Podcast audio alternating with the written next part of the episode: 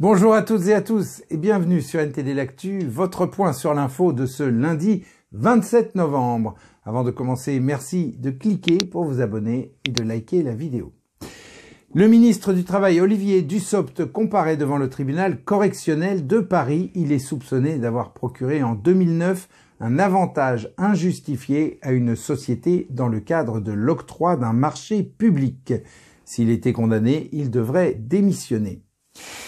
Et l'ancien maire de Lyon, Gérard Collomb, est décédé samedi soir à l'âge de 76 ans, né d'un père ouvrier, métallurgiste et syndicaliste CGT et d'une mère femme de ménage. Gérard Collomb est resté l'une des figures politiques emblématiques de la ville de Lyon. Des politiques ont cité ces paroles, jugées de circonstances au regard des violences dans les quartiers en France. Aujourd'hui, on vit côte à côte, je crains que demain, on vive face à face. Et ce week-end, plusieurs rassemblements de colère après la mort du jeune Thomas ont fait parler d'eux, certains étant portés par des idéologies ambiguës, comme celui qui s'est produit dans la cité de l'assassin du jeune Thomas. D'autres étaient des rassemblements spontanés qui semblaient venir de la droite ordinaire. Le rassemblement à Romans-sur-Isère a fini en affrontement avec les CRS et en lynchage. Et à Paris, un cortège de femmes venues rappeler les exactions sexistes et les viols de masse commis par le Hamas le 7 octobre a été menacé et mis à l'écart du défilé samedi par des militants violents issus notamment du NPA et de LFI. Bérangère Couillard, ministre chargée de l'égalité entre les femmes et les hommes et de la lutte contre les discriminations, a réagi par un communiqué condamnant toutes les violences faites aux femmes, y compris les viols de masse comme armes de guerre en Israël et ailleurs, et se disant choqué que certains hier n'aient pas voulu que ce message soit entendu. Et le premier procès dans l'affaire du meurtre de l'enseignant Samuel Paty s'ouvre avec la comparution de six anciens collégiens devant le tribunal pour enfants. Ils sont jugés pour association de malfaiteurs en vue de préparer des violences aggravées et dénonciations calomnieuses. Le deuxième procès pour juger huit adultes impliqués dans cette affaire aura lieu devant la Cour d'assises spéciale de Paris fin 2024. Et je laisse maintenant la parole à Anthony, Anthony qui va aborder un sujet plutôt original. Anthony, on vous écoute. Merci Rémi. Bonjour à tous. Aujourd'hui, nous abordons la question de la transformation du corps humain par la technologie. Imaginez pouvoir faire une recherche sur Google juste en y pensant, ou contrôler un ordinateur par la seule force de votre esprit. Cette prouesse, autrefois réservée aux films de science-fiction, est aujourd'hui à la portée de la réalité grâce à Neuralink. Cette entreprise fondée par Elon Musk en 2016 est spécialisée dans les interfaces cerveau-ordinateur et elle a franchi une étape importante en obtenant l'autorisation de la FDA pour débuter les essais d'implants cérébraux chez l'homme. Ces implants interagissent directement avec les neurones pour transmettre et recevoir des informations. Imaginez les possibilités. Des personnes paralysées communiquant ou contrôlant des appareils par la pensée. Mais avec toute grande avancée vient une responsabilité et des questions à la fois éthiques et de sécurité. Tout de suite, les détails de cette technologie révolutionnaire et ses implications. Neuralink s'apprête à introduire une technologie qui pourrait révolutionner l'interaction homme-machine. Leur puce, un dispositif à taille réduite mesurant 2,3 cm de diamètre pour 8 mm d'épaisseur, connecté à 64 fils ultra fins, permettra de transmettre et de recevoir des données cérébrales. Ces dispositifs offrent une nouvelle dimension de précision comparée aux méthodes externes, avec des applications potentielles dans le traitement de maladies neurologiques comme l'épilepsie ou la maladie de Parkinson. Le processus d'implantation réalisé chirurgicalement implique un robot qui insère délicatement les fils dans le cerveau, une procédure coûtant environ 40 000 euros. Les premiers essais ciblent l'aide aux personnes atteintes de tétraplégie pour leur permettre de contrôler des appareils par la pensée les concurrents de Neuralink, Synchrone et Onward, ont déjà réalisé des avancées significatives, mais Neuralink se distingue par sa résolution supérieure et l'utilisation d'intelligence artificielle. Toutefois, cette technologie n'est pas sans risque. D'un point de vue philosophique, l'utilisation de cette technologie suscite des débats sur l'essence même de l'humanité. et soulève des questions éthiques ainsi que des inquiétudes, notamment en matière de consentement à la protection de la vie privée. De plus, la modification artificielle de l'activité biochimique du cerveau soulève des questions d'effets secondaires inattendus et de conséquences à long terme. D'autre part, le potentiel piratage cérébral et l'influence sur l'autonomie individuelle sont des préoccupations majeures. Plus largement, l'arrivée de cette technologie pourrait bientôt accentuer les inégalités sociales et scinder la société en deux. Au-delà des questions de consentement et des risques potentiels, il existe des préoccupations plus vastes sur la sécurité, la vie privée et l'autonomie personnelle. Dans un monde où la cybercriminalité est omniprésente, l'introduction de la technologie cérébrale pose la question du piratage cérébral à distance, un danger jusqu'alors totalement inédit. De plus, l'égalité face à ces avancées technologiques est un sujet brûlant. Si certains bénéficient de capacités améliorées grâce à Neuralink, cela pourrait-il creuser un fossé entre les humains dits augmentés et les humains biologiques?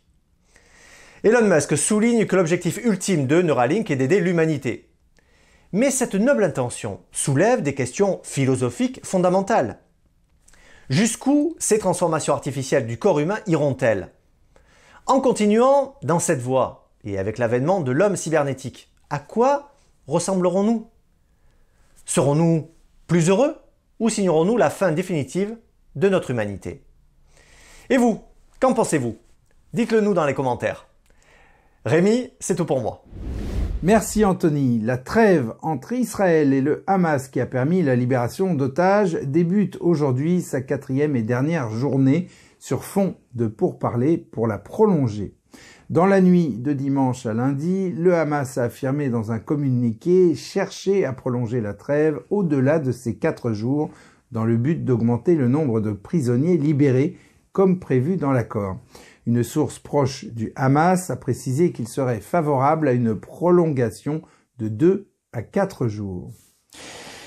Et en Suède, le chef d'un parti islamique suédois qui a remporté quelques sièges dans le pays déclare entre autres qu'il brigue des sièges au Parlement européen et que son premier objectif est de retirer la désignation d'organisations terroristes concernant le Hamas.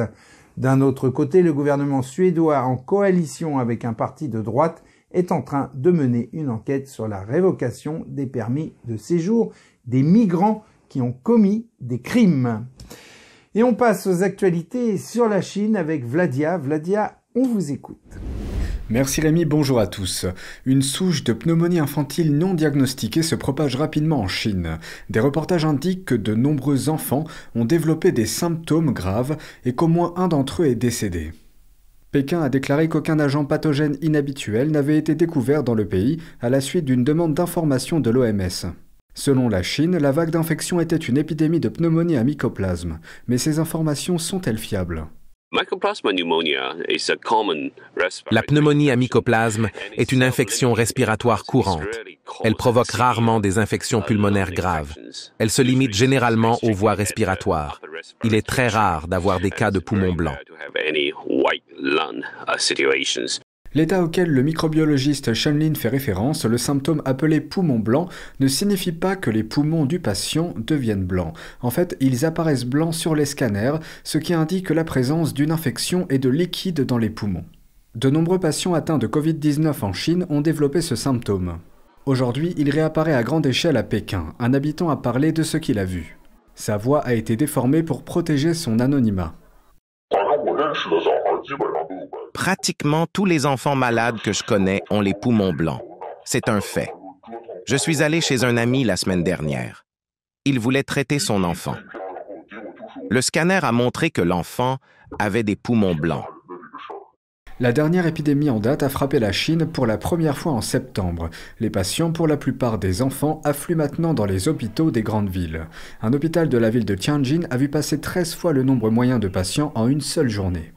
Outre le symptôme du poumon blanc, les patients font également état de forte fièvre qui dure plusieurs jours et d'une toux qui dure environ un mois. Certains enfants infectés sont hospitalisés ou traités au moyen d'une procédure complexe de nettoyage des poumons. Cela ne peut pas s'expliquer simplement par une pneumonie à mycoplasme. Je ne pense pas que le gouvernement chinois dise au monde la vérité sur la situation. Les autorités taïwanaises suivent la situation de près depuis l'autre côté du détroit.